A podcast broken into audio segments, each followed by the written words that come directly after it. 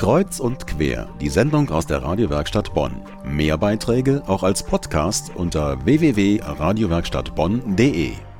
Das kennt man aus dem Internet oder den Fernsehnachrichten. Eine neue Welle von Protesten geht um die Welt.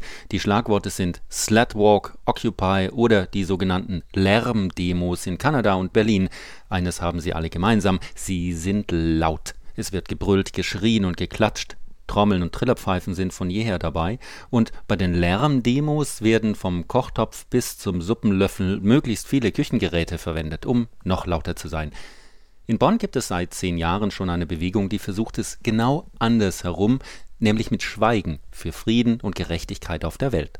Einmal im Monat treffen sie sich abends auf dem Bonner Münsterplatz und schweigen gemeinsam eine Viertelstunde lang, bis die abendlichen Kirchenglocken läuten.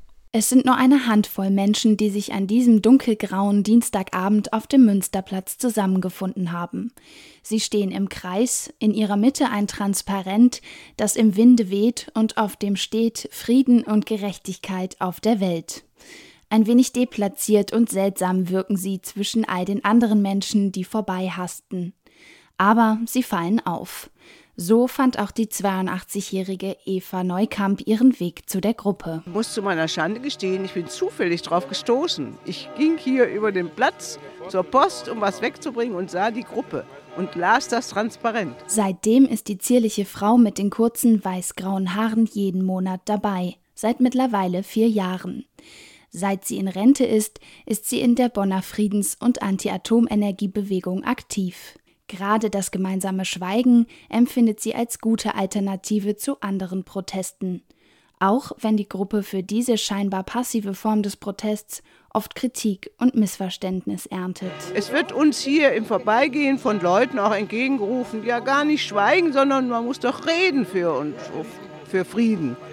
Und äh, ich habe mir das auch überlegt ich finde jede Aktivität, die für Frieden ist, die dem Frieden dient, gut. Das kann ein Schreien sein, ein wütendes Fordern für Frieden und es kann aber auch Schweigen sein. Ähnlich sieht das auch ein weiterer Teilnehmer, der regelmäßig mit dabei ist, Rainer Kaps. Seiner Meinung nach ist das Schweigen sogar als aktiver Prozess zu verstehen. Weil ich äh, das Schweigen für den Frieden als eine ganz tolle Möglichkeit einschätze, aktiv für den Frieden was zu tun. Weil die meisten verwechseln Aktionen immer mit viel äh, Handeln und viel Reden, das muss man nicht. Sondern Aktion ist das, was aus dem Herzen kommt. Schweigen für Frieden und Gerechtigkeit auf dem Bonner Münsterplatz, eine Momentaufnahme von Janine Kowalke. Übrigens eine interreligiöse, ganz offene Gruppe. Falls Sie auch Lust haben mitzumachen, die Gruppe trifft sich an jedem ersten Dienstag im Monat abends um halb sechs auf dem Münsterplatz beim Bonner Münster. Der nächste Termin ist am 6. November.